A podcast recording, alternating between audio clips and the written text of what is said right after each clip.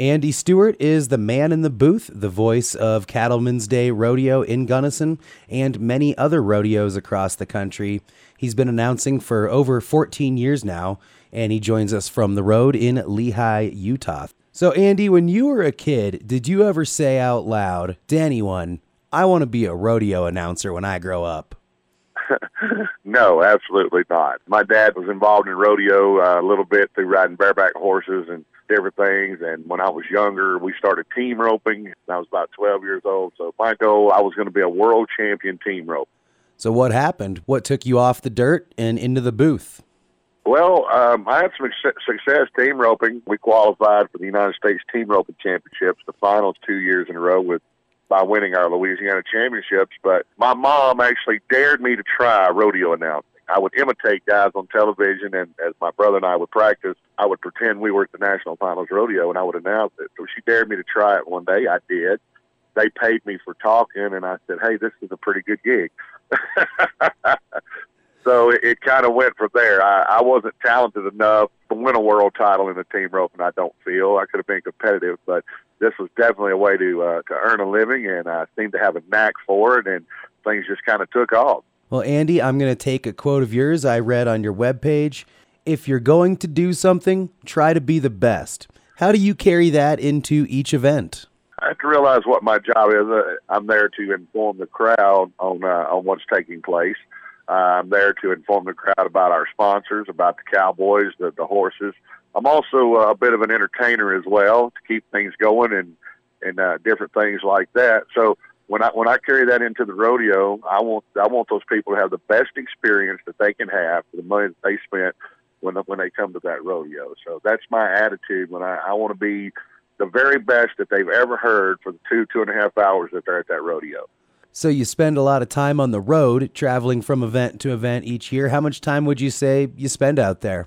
Uh, Forty-two weeks. Uh, I have an event uh, during the winter. Fortunately, I'm closer to home. Uh, many of the events I can drive to over the weekend and back home or hop airplane. Uh, but about eight weeks during the summer, eight to ten weeks during the summer and the fall, I'm, I'm completely away from my home and don't return. Stay on the road uh, without getting back to the house. So uh, I stay quite busy. Meet a lot of interesting people. Uh, I told somebody the other day, it, it kind of restores my faith in humanity.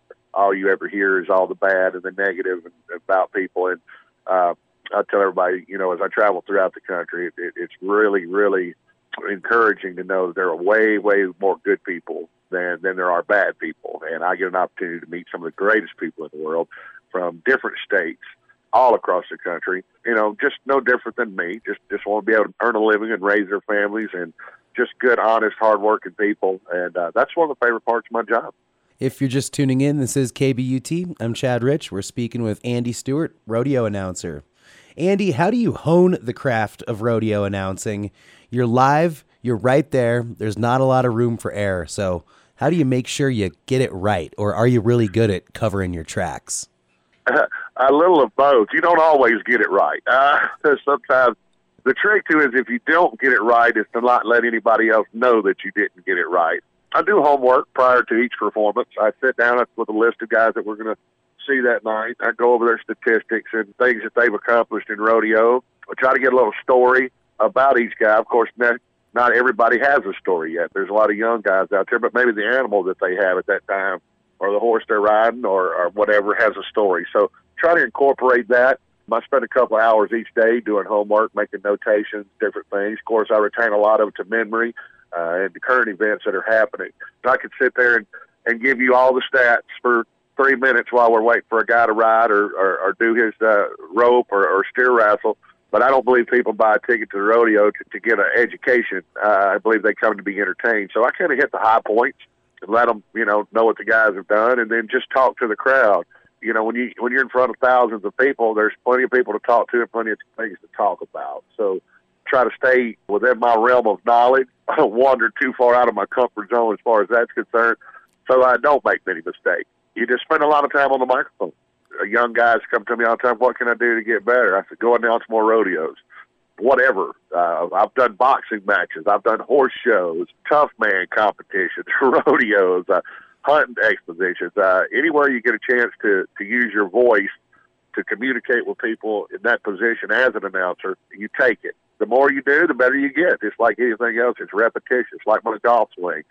Uh, I'll hit three or four good ones every now and then. You hit a bad one, but it's repetition. You just got to keep going at it. Do you have any superstitions as you prepare for an event? No, not at all. I'm not a superstitious man. I believe everybody's put on this earth for a purpose. Everybody's steps are guided, I don't believe in superstition. I believe that's a bunch of hokey pokey. Oh, you make your own way in this world. That's just a, something to get in people's heads. So no, not at all. I'm not superstitious at all. Well, great, Andy. Before I let you go stretch out for your golf game today, could you tell me what's great about the Gunnison Rodeo from your perspective?